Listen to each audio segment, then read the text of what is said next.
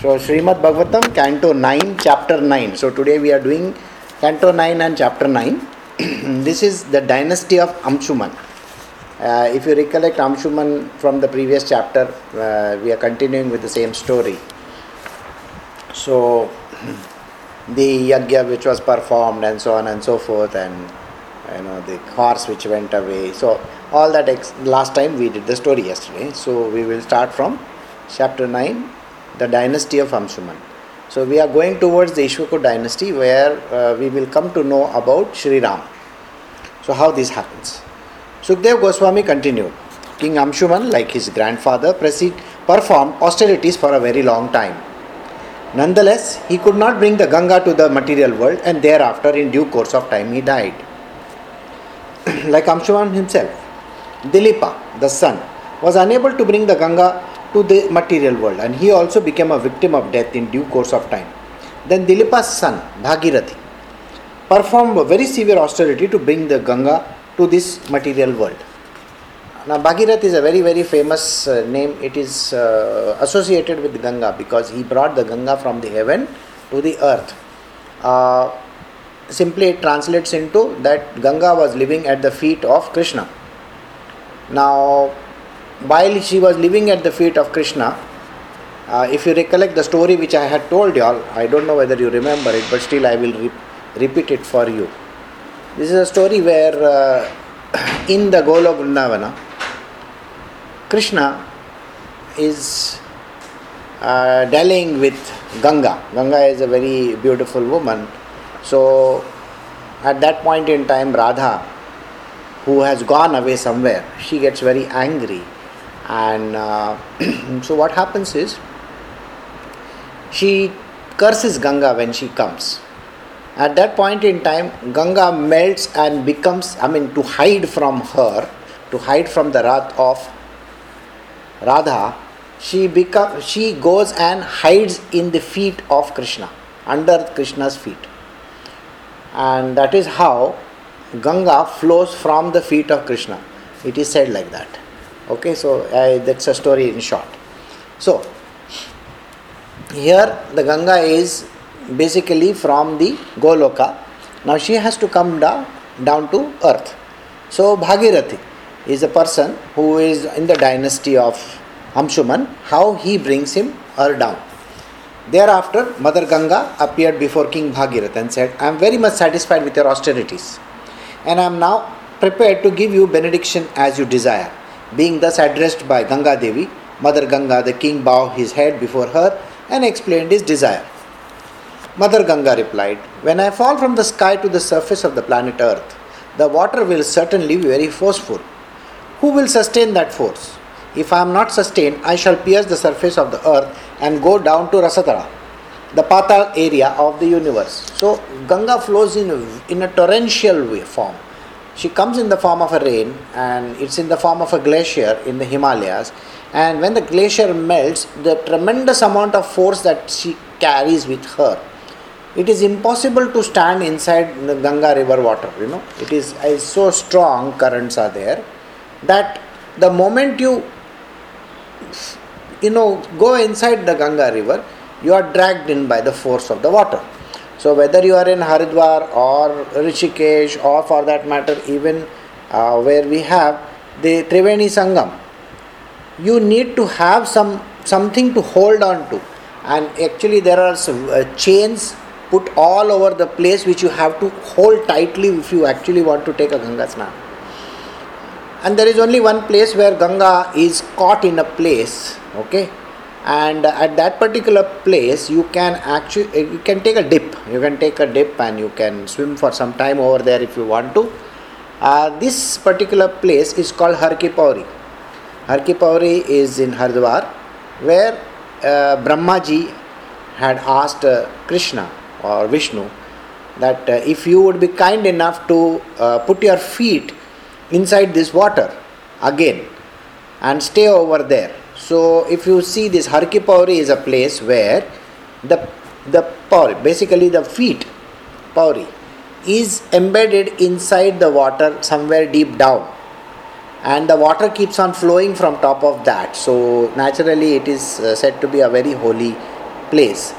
And those who go to the Ganga river to take water so that they can use it for purification of their houses and so on and so forth, they normally pick this particular place, Har Ki Pauri, where they fill the water and they bring it to their place, wherever they are. So, so now what happens? Let us see. Ma, Mother Ganga is saying that you know when I fall, I, am very much in a torrent and there might be a problem. So, if I am not sustained, I shall pierce the surface of the earth and go down to Rasatala, the Patal area of the universe. O King, I do not wish to go down to the planet Earth, for there the people in general will bathe in my water to cleanse themselves of the reactions of their sinful deeds. when all these sinful reactions accumulate in me, how shall I become free from them? You must consider this very carefully. So she is telling, you see, normally what happens is anybody who, which is it is mentioned in our Puran also, that anybody who takes a bath in the Ganga river is purified of all his sins. You know, all his sins are washed away. And especially when you are about to die, you take a little drink of that water or put it on yourself, and it is said that you become purified. And after that, you are you do not have any sin, supposedly. if that is the case, then even the worst kind of characters on earth will want to have a last wig, you know. बोला एक peg लगा दो ऐसा करके गंगा का house that would not be the case by the way so bhagirath said those who are saintly because of devotional service and are therefore in the renounced order free from material desires and who are pure devotees expert in following the regulative principles mentioned in the Vedas are always glorious and pure in behavior and are able to deliver all fallen souls. Now, Bhagirathi is giving an explanation. When such pure devotees bathe in your water, the sinful reactions accumulated from other people will certainly be counteracted. For such devotees, always keep in the core of their heart the Supreme Personality of Godhead who can vanquish all sinful reactions. Now, what is the meaning of these words? Here, what happens is there are great sages, there are very skillful people in this planet Earth who are very devoted to the Lord. So, what do they do? They do not have any sins associated with them uh, remember, these people are realized people, they are completely sinless and they have gone beyond the three gunas.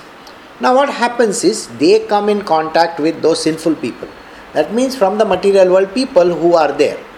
So, if these people are coming in contact with these guys, there is an absorption of their sins as well. Normally, the great sages they absorb the the karma of other people. Now, what happens to this karma? This karma needs to be removed from the system. How do you remove them?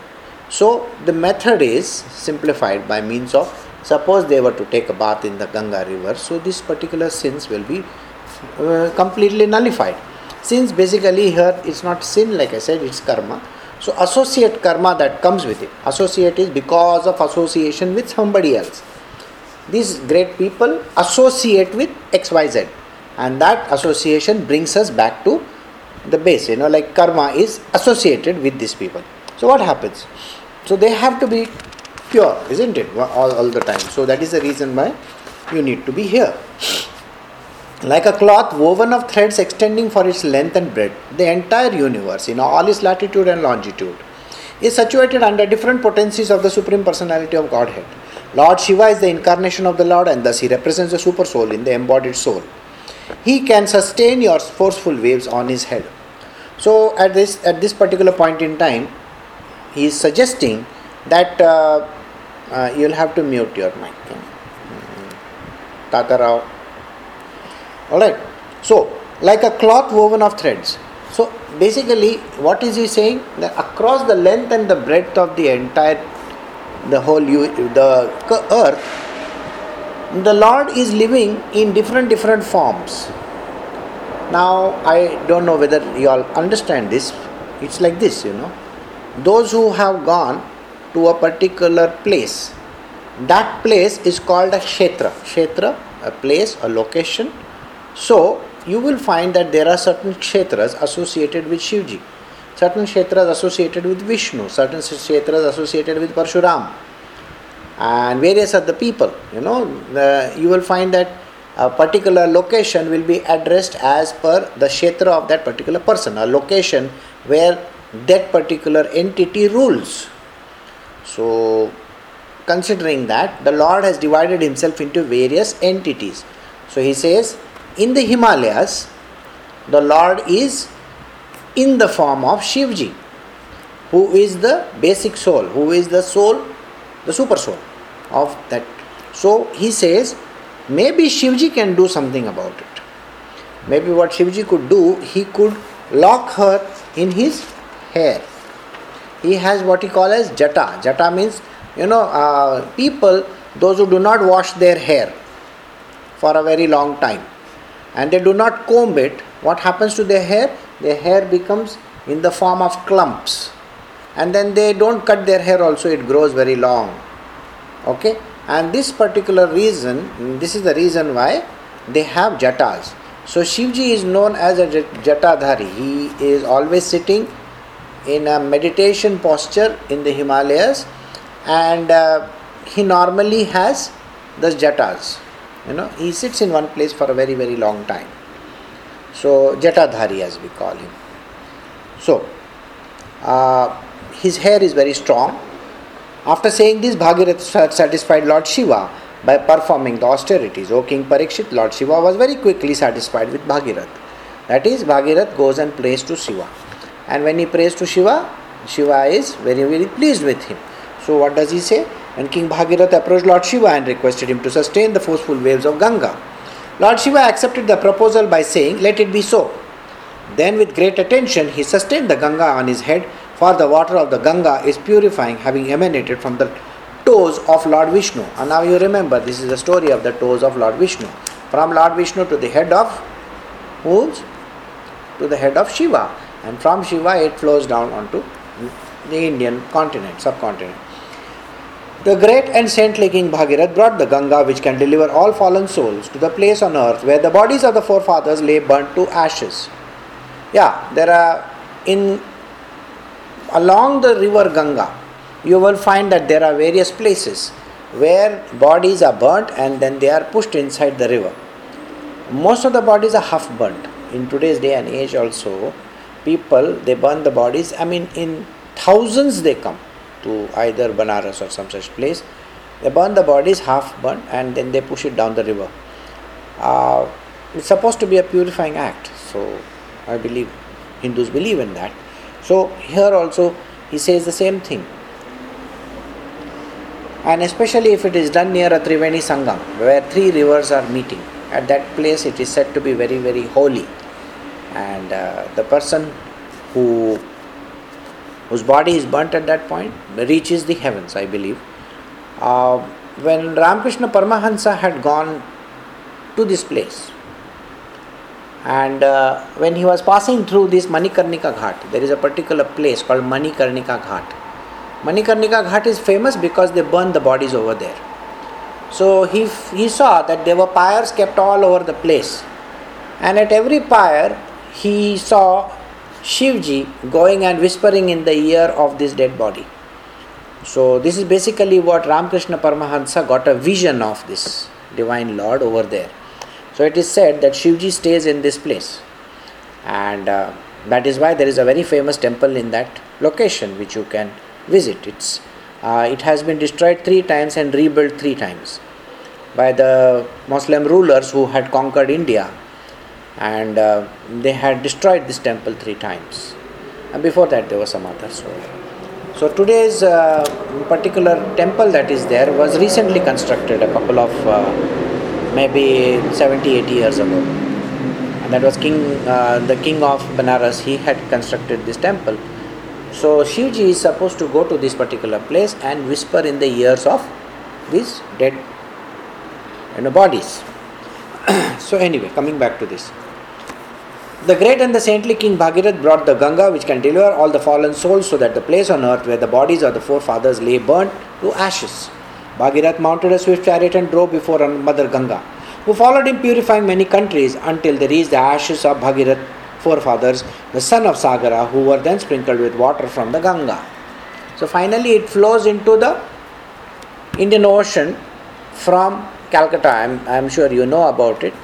It uh, goes by another name over there, Hooghly, and then it flows down through Bangladesh. It forms a basic delta and uh, it flows into the Indian Ocean. Because the sons of Sagar Maharaj had offended a great personality, the heat of their bodies had increased. And they were burnt to ashes, but simply by being sprinkled with the water from the Ganga, all of them became eligible to go to the heavenly planet. What then is said to be of those who use the water of Mother Ganga to worship her? Simply by having water from the Ganga come in contact with the ashes of their burnt bodies, the sons of Sagar Maharaj were elevated to the heavenly planets. Therefore, what is to be said of the devotee who worships Mother Ganga faithfully? With a determined vow, one can only imagine the benefit that accrues to such a devotee. Because Mother Ganga emanates from the lotus toe of Supreme Personality of Godhead, Anantadev. She is able to liberate one from material bondage. Therefore, whatever is described herein about her is not at, is not at all wonderful. Great sages, completely freed from material lusty desires, devote their mind fully to the service of the Lord. Such persons are liberated from material bondage without difficulty and they become transcendently situated according to the spiritual quality of the Lord. This is the glory of the Supreme Personality of Godhead. Bhagirath had a son, a son named Shruta, whose son was Nabha. This son was different from the Nabha previously described. Nabha had a son named Sindhudvipa. From Sindhudvipa came Ayut, Ayutayu, Ayutayu, and from Ayutayu came Rituparna, who became a friend of Nalaraja. Rituparna taught Nalaraja the art of gambling, and Nalaraja gave Rituparna lessons in controlling and maintaining horses. The son of Rituparna was Sarvakama. Sarvakama had a son named Sudasa, whose son, known as Saudasa, was the husband of Damayanti. Saudasa is sometimes known as Mitrasaha or Kamlaspada. Because of his own misdeeds, Mitrasaha was sonless and was cursed by Vashishta to become a man eater, that is Rakshasa. King Parikshit said, O Sukdev Goswami, why did Vashishta, the spiritual master of Sudasa, curse the great soul? I wish to know of this. Is it not a confidential matter? Please describe it to me. Sukdev Goswami said, Once Sudasa went to live in the forest, where he killed a man eater, Rakshasa, but forgave and released the man eater's brother. That brother, however, decided to take revenge. Thinking to harm the king, he became the cook at the king's house.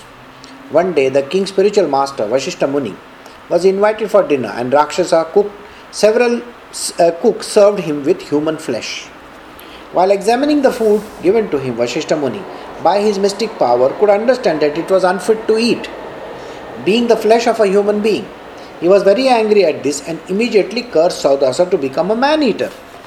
When Vashishta understood that the human flesh has been served by the Rakshasa and not by the king, he undertook 12 years of austerity to cleanse himself of having cursed the faultless king. Meanwhile, King Saudasa took water and chanted the Sap mantra preparing to curse Vashishta, but his wife Madayanti forbade him to do so. Then the king saw that the ten directions, the sky, and the surface of the globe were full of living entities everywhere. Saudasa thus acquired the propensity of the man eater and revi- received on his leg a black spot, for which he is known as Kamlaspada. Once King Kamlaspada saw a Brahmana couple engaged in sexual intercourse in the forest. Being influenced by the propensity of Rakshasa and being very hungry, King Saudasa sees the Brahmana. There, the poor woman, the Brahman's wife, said to the king, O hero, you are not actually a man eater. Rather, you are among the descendants of Maharaj Ishwaku. Indeed, you are a great fighter, the husband of Madayanti. You should not act irreligiously in this way. I desire to have a son. Please, therefore, return my husband, who has not yet impregnated me. So, this lady asks him for this boon. O king, O hero, this human body is meant for universal benefit. If you kill the body ultimately, untimely, you will kill all the benefits of human life. Uh, this is a very different kind of a story over here. You know, what do you mean by this? That suppose somebody dies before time. I think I have explained a little bit, but I, I'll tell you once again. Now, suppose the time, the factor has not come in where he is supposed to die. At that point, when the fact, when he dies before, at that time there are certain duties that need to be done which are left incomplete. So this particular soul is supposed to get haunted, and suppose he's, he normally roams around here and there. Till the time somebody frees him so that he can come back once again and perform that action.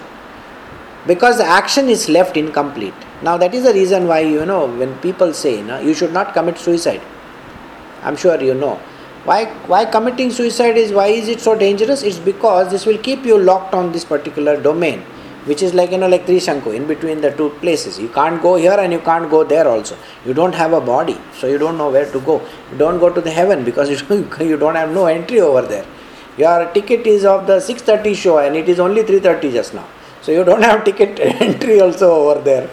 And that is the reason why you are suspended. You have to stand outside. So what do you do? So you hang around, and when you hang around, you are like a ghost, sort of suspended in animation. And you have to bide your time. Till some time when a person comes and makes you free. And after the freedom only you are allowed to go to the heavens or whichever place that you are supposed to go. And then what has happened is there is some work which you have left incomplete. You remember you have committed suicide. So you have left some work incomplete for which you have to come back again. So imagine you are buggering up your old time frame sir you don't know what is going to happen so it is advised not to do this kind of activities. You know, it's it's not right. When the time is right, when a person is supposed to die, he has to die. Any which way, he will die. But sometimes we do not want to go with the tide, and we just want to, you know, get out. You know, some people they really are so frustrated with their life, they want to get out of it, and this could be the this is the problem which happens with them. So anyway, coming back to it. Here is a learned, highly qualified Brahmana, engaged in performing austerity and eagerly desiring to worship the Supreme Lord, the Super Soul, who lives within the core of the heart in all living entities. So she is telling him all this. My Lord, you are completely aware of the religious principle. As a son never desires to be killed by his father. Here is a Brahmana who should be protected by the king and never killed. How does he deserve to be killed? By a Rajrishi like you. So, She's asking him why Raj Rishi is coming. He is a king of a particular place and he is also a Rishi, he is also a sage. You are well known and worshipped in learned circles. How dare you kill this Brahmana who is saintly, sinless person, well versed in the Vedic knowledge? Killing him would be like destroying the embryo within the womb or killing a cow. So, this killing a Brahmana is a very, very sinful act, is what they say. You know, uh, some of the acts, killing a cow, killing a Brahmana, uh, sleeping with the brahmana's wife, basically the sage's wife. All these these kind of things are are, uh, are no no. Uh, you become uh, a particular rakshasa for that matter. You know, again you have a very big problem on your hand. you don't know what you are getting into. So better not do all those kind of things. Is what he said. Without my husband, I cannot live for a moment. If you want to eat my husband, it would be better to eat me first. For without my husband, I am as good as a dead body. Being condemned by the curse of Vashishta, King Saudasa devoured the Brahmana exactly as a tiger eats his prey. Even though the Brahmana's wife so, spoke so pitiably, Saudasa was unmoved by her lamentations. When the chaste wife of the Brahmana saw that her husband was about to discharge semen, has been eaten by the man eater, she was overwhelmed with grief and lamentation. Thus, they angrily cursed the king. o foolish, sinful person, because you have eaten my husband when I was sexually inclined and desiring to have the seed of the child, I shall also see you die when you attempt to discharge semen into your wife. In other words, whenever you attempt to sexually unite with your wife, you will die. Thus, the wife of the Brahmana cursed King Saudasa, known as Mitrasaha. Then, being inclined to go with her husband, she set fire to her husband's bones, fell into the fire herself, and went with him in the same destination. So, the lady curses the particular Rakshasa. After 12 years, when King Saudasa was released from the curse by Vashishta, he wanted to have sexual intercourse with his wife. But the queen remind, reminded him about the curse of the Brahmani, and thus he was checked himself, checked from sexual intercourse. After being thus instructed, the king up, gave up the future happiness of sexual intercourse and by destiny remained sonless. Later, with the king's permission, the great saint Vashishta begot a child in the womb of Madayanti. Madayanti bore the child within the womb for seven years and did not give birth. Therefore, Vashishta struck her abdomen with a stone, and then the child was born. Consequently, the child was known as Asmaka, that is, the child born of a stone. Very strange stories, no? Yeah. From Asmaka, Balika took birth because Balika was surrounded by women and was therefore saved from the anger of Parshuram, was known as Narikavacha, or one who is protected by woman. Uh, Parshuram story is still not come, but Parshuram is very shortly coming, so we'll, we'll wait when he comes. When Parshuram vanquished all the Kshatriyas, Balika became the progenitor of many Kshatriyas. Therefore, he was known as Mulaka, the root of the Kshatriya dynasty. From Balika came a son named Dasharatha. From Dasharatha came a son named Aidavidi, and from Aidavidi came King Vishwasaha. The son of King Vishwasaha was the famous Maharaj Khatwanga. King Khatwanga was unconquerable in any fight. Requested by the demigods to join them in fighting the demons, he won victory, and the demigods, being very pleased, wanted to give him a benediction. The king inquired from them about the duration of his life and was informed that he had only one moment more. Thus, he immediately left the palace, went to his own residence, where he engaged his mind fully at the lotus feet of the Lord. King Khatwanga thought, Not even my life is dearer to me than the Brahmanical culture and the Brahmanas, who are worshipped by the family. What then is to be said of my kingdom, land, wife, children, and opulence? Nothing is dearer to me than the Brahmanas. I was never attracted, even in my childhood, by insignificant things or irreligious principles. I did not find anything more substantial than the Supreme Personality of Godhead. The demigods, the directors of the three worlds, wanted to give me whatever benediction I desire. I did not want their benedictions, however, because I am interested in the Supreme Personality of Godhead who created everything in the material world. I am more interested in the Supreme Personality of Godhead than in all the material benedictions. So Khatwanga is saying like this because when he asked the demigods, how much time does he have to die? And they say that in an instant you will be dead. So he goes to his place and he starts meditating on the Divine Lord, thinking that there is nothing in this world which is so important. That is wife, children, family, this, that, you know, kingdom, whatnot. They are not important. So he is completely immersed in the Divine Lord. Even though the demigods have the advantage of being situated in the higher planetary systems, their mind senses and intelligence are agitated by material conditions. That means what? Even the gods are always attracted towards something or the other. See, they, these are called demigods. They are not basically God, God.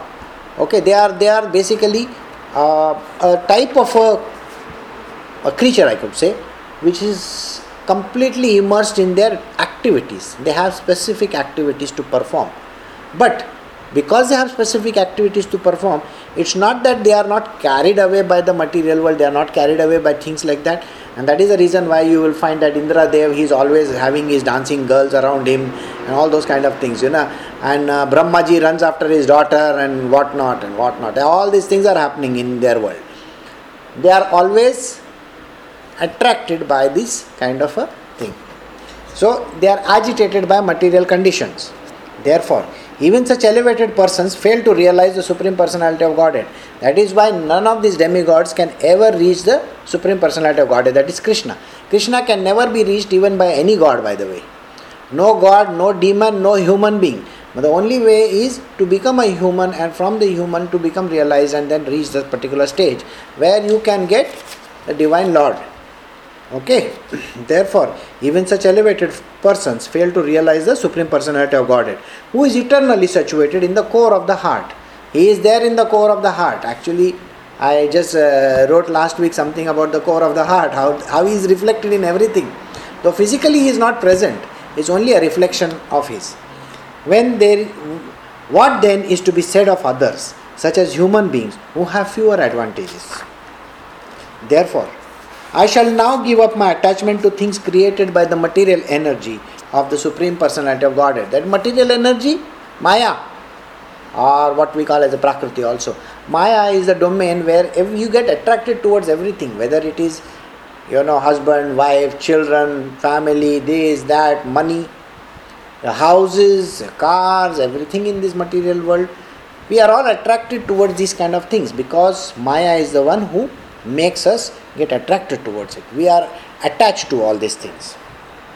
I should engage in thought of the Lord and should thus surrender unto Him.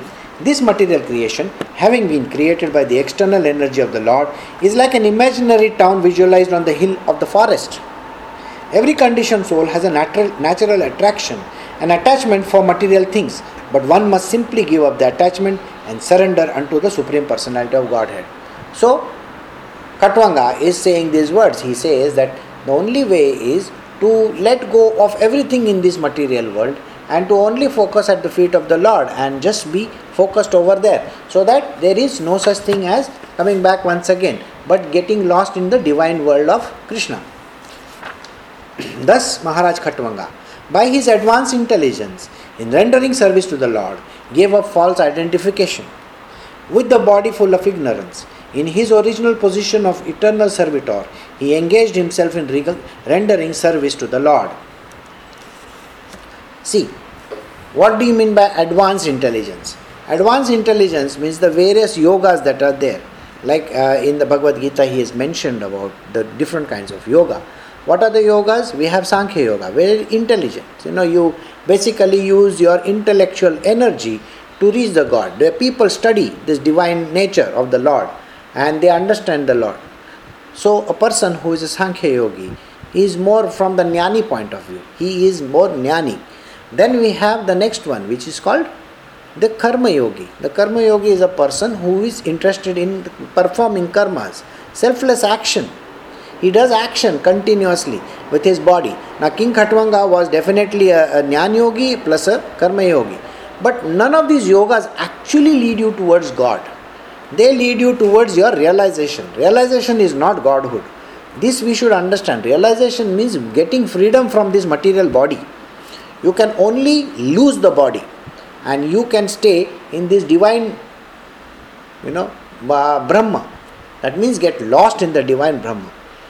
But what is the way out of this? The way out of this is called the third yoga, which is called the Bhakti Marg or the devotional aspect of the Divine Lord. Some people are talking about Kriya Yoga. See, please understand, there is nothing like a Kriya Yoga. Kriya Yoga is, is like a hype. Hype basically because I, I really have no idea who Kriya Yogis are. Okay? The Kriya Yogis are basically those who are involved in a particular form of a Kriya. Kriya is an action oriented type of a thing where they perform. Uh, we have a lot of these great people in India who prescribe the Kriya Yoga. Okay? they will ask you to join the classes and all those kind of things. Uh, during the time of Ramakrishna Paramahansa, he could he talk, talked of only three yogas. By the way, these are the three ones. So these three yogas are very very prominent. So the fourth yoga is something which people, those who I mean, there are very famous people who wrote some books, you know, English books, and uh, these people are talking about a lineage of yogis. These yogis have come from a particular destination and that is the reason why this yoga has got prominence. Today, there are all kinds of Babajis in this world. Dadiwala Baba, Takla Baba, you know, all kinds of white uh, white hair fellows and white uh, this thing they wear, orange clothes they wear. They all go and prescribe this kind of yogas. I'm sorry, this kind of yogas will not lead you to anything. Yoga, basically, it means union with God. How much you are actually interested in Krishna, how much you are actually interested in the Supreme Divine Consciousness or as we say father in heaven. You know he's called the father in heaven he's called the supreme divine consciousness he's known by only one name. Whether you read hindi gujarati or uh, you know hebrew or whatever it's one and the same he is one and the same. So you may talk in different languages does not really matter. Finally at the end of the day we are talking of only one. And that is what we have to go to and the only method of going over there is called devotion please understand Jesus Christ, or for that matter, any of our great people in India have not prescribed any of these kind of activities. I'm sure, you know, Jesus would never have told you to put your, uh, you know, tangdi here and there and hand here and there. He is not told. That's the largest religion in this world. Neither is Islam teaching you any of those things. Only a few percentage of Indians they believe that they can perform some kind of activities. I mean, the, today all the I was reading on Quora I don't know whether you all know about Quora. In the Quora, there is a thread which is going on which says that why is what should India do for tourism? So the biggest thread which is there says, you know what, India should promote yoga. and we should have yoga schools all over India so that all these foreigners will come and join yoga schools in India and then they can become yogis and then we will have a lot of foreign currency flowing in because of tourism. Well, if anybody allows that kind of yoga, you go to all the yoga schools in America, they, they have some yoga, no, that is bhoga. All different type of bhoga going on over there, not yoga. So let us not get into it. So there are three paths. The third path is the most important path, and that path is called the path of bhakti marg, or what we call as a devotional aspect. And the easiest way is bhakti. There are no specific requirements that you don't need qualification. You don't need to become a technologist or something like that in that. That means no brains are required there. It's a no brainer. No brainer means you can just do the actions. That's it. So you will find that uh, uh, you know during the time of Ramakrishna Paramahansa also we had the great Raj Yogi in the form of Swami Vivekananda. So he could use his brains. He was a very intelligent fellow. But there was one particular person, okay, and he was not an educated person at all. Absolutely no education from his side, okay, and his name was Swami Adbhutananda are known by another name called Latu, Latu Maharaj. Latu Maharaj was completely a, a sort of a dunce like a person. You know, he had absolutely no brain. Normal life was he would just eat, sleep, and do what was told to him. That is a kind of a thing that was required. Latu Maharaj was very, very great soul. He followed the path of bhakti. He was completely devoted to Ramakrishna Paramahansa and his wife Sharda Devi and that is the way you can reach the supreme divine consciousness that is the way so he says advanced intelligence. Now you understood what advanced intelligence means? In rendering service to the lord you have to use this kind of you can render service to the lord by reading the beautiful books also texts also. You know people read the books and texts and then they sing poetry and all that. You can do that as well. Giving a false identification. False identification means I am so and so, I am the body, I am, my name is so and so, all those kind of things that we have. We believe that the body is your own, and we believe that I did this, and I did that, and I went and brought this, and I went and gave this, I gave money, I gave this. This is false identification. Who are you to give? We are nobody. We are just like you know those ants which are there. They are going from one end to the other. They gather all those stuff and then they bring it back. We are like that. You know, we are we are literally at the mercy of the nature. The nature makes us do all kinds of things, but we still believe I am the doer. You know, it's like uh, when when I had gone, gone near the Ganga river, I saw young boys. They go and they jump in the Ganga river and then they go with the flow like that and somewhere down the line they go and they go towards the left and they come on the banks of the river then they will again come back to where they started and they will again jump in the ganga plus you know they have this great the reason why they do this is because you know our great people we throw money in the ganga and we throw a lot of good stuff okay? And these guys they they know how to catch it and then they go deep down inside and bring that money out. And that is what these young boys do. And that is their job. So they are basically people who scrounge on this you know they literally collect these coins and all that. Uh, i'm sure you know when you go to italy and you find that fountain is there everybody throws coin in the fountain. There must be somebody who must be picking it up also. Or maybe we should stand over there and pick it up. So something like that these young boys do.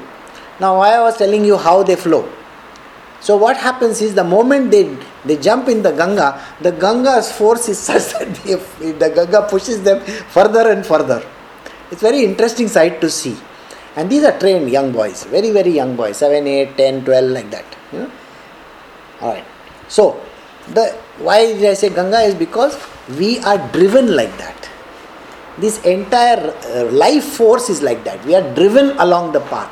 And when we are driven along the path, we think that, oh, I am swimming, I am swimming. Sir, you are not swimming, you are pushed in the river current. The river current of this water of this life, you know. We are pushed from one place to the other. We don't have any control over anything. Think about it. You know, I may be thinking that tomorrow I will go to an X place and I suddenly land up at Y place. I think that tomorrow I will say stay at home and I will have a peaceful time. And then some people will turn up over there and bolega, Are kaise ho? What do you mean by kaise ho? I want bloody, I want to have peace and you are come to break the peace. So we don't have control over anything in life. So we are actually driven Everything happens by the will of the nature of God, what we call it, you know. The divine nature works like this, and we are completely driven. That is why he says the false identification with the body full of ignorance. Our body is full of ignorance. We don't understand anything. Many a times I have, you know, people have told me, you know, that, oh, this person is thinking like this and that person is thinking like that You are making judgments on things. Don't make judgments because you don't know what the other person is thinking. You understand? You know, uh, if you actually see people when when somebody is saying, you know, oh, this person, he must be very angry. Have you seen?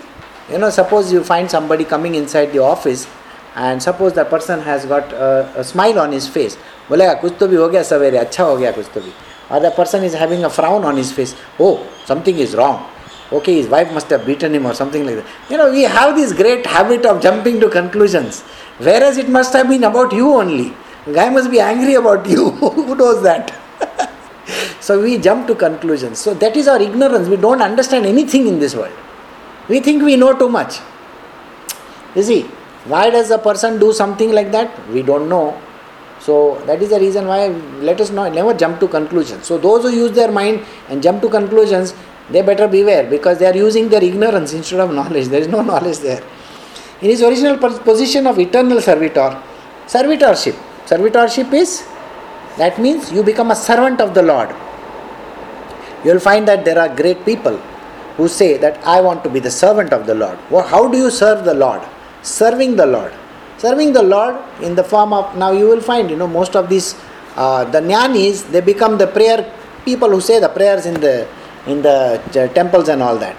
But there are those who become the they do service to the Lord and then they serve. So there are true people who serve. So there are those people who go to the places of worship like they become the priests or they become the nuns or they become those kind of people. Or there are those who serve the Lord that they see in the public, in the entire people around you. Like Mother Teresa, you know, or Baba Amte. I am sure you have heard of Baba Amte. Like Mother Teresa was taking care of all these, you know, people in Calcutta, the poor people and all that. Baba Amte was responsible for rehabilitating more than 5 lakh leprosy patients. Okay, so he used to stay in a place called Mul in uh, central Maharashtra. Okay, and yeah there are those kind of people also. And there are these uh, people who uh, who take care of a certain kind of uh, debilitating disease people. Okay lepers and so on and so forth like that. So rendering service to the god. Rendering service could be any kind. The supreme personality of godhead vasudev krishna is extremely difficult to understand for unintelligent men who accept him as an impersonal or void which he is not the Lord is therefore understood and sung about by pure devotees. Everybody thinks that Krishna is only the supreme divine consciousness. He is just a consciousness, which is wrong because in one of the verses from the Bhagavad Gita, he says, I am the person. I am a person. In the second divine unmanifest, he is very clearly telling you that he is not some you know uh, unknown entity all right, he is not like an entity. He is not like a, a Brahma who is uh, completely devoid of any physical form. But Krishna is with a physical form. He has a form. He has a form and he is in the second divine unmanifest. Now, form in the unmanifest is very difficult to understand, isn't it? Unmanifest by itself doesn't say where do you stay, what the place is like, and in the second divine unmanifest, there is a person over there. This is a very big question, and that is the reason why for unintelligent people or for those who really don't have any clue about how this works, they will say, eh, this is impossible. There can be nobody in this kind of places. So, and that is the reason why in most of the religions of this world, people want the proof of the pudding. So they see a Lord or a God or something like that. Then they actually see a physical form and they say, Oh, God has come. God has come? What? What God has come? No, we are talking about the divine unmanifest, somewhere beyond that. And the Supreme Divine Unmanifest, not the first type, the second one, where the Supreme Lord stays. He is also called the Heavenly Father, or he is also Krishna, as we call him, Vasudeva Krishna. So the unintelligent people, that means those who are basically they know too much. Unintelligent people actually know too much about this world. You know, you will find out these people. They we always say, ah, you know too much about things. So these kind of people. So they think that he is an impersonal void. Impersonal, not personal basically. Oh, I don't know him. And void, zero, Z E R O. Is not zero. Zero means shunya. You know shunya. Shunya is described by Bhagwan Buddha. Buddha says you can go and become a Buddha. Buddha means completely becoming a zero, going in the domain of shunyata. Uh, this is Brahma. Completely you can get dissolved in it. Dissolved in it means you don't come back. But here we are not talking about that. We are not talking. He is not a void. He does not uh, stay in the void or something like that. He is a person. So Therefore, the Lord is known only by the pure devotees. So, that is the reason why only if you are a pure devotee will you understand that the Divine Lord is there in the form of a supreme divine person and he is not a non entity. So, Krishna is always considered as a person and he comes on this planet earth basically in different different forms so we have come to the end of the dynasty of Anshuman. Uh, we have very little time left. So what I will do is I'll stop over here because next time it's a big uh, chapter. So it is uh, Sri Ram's chapter.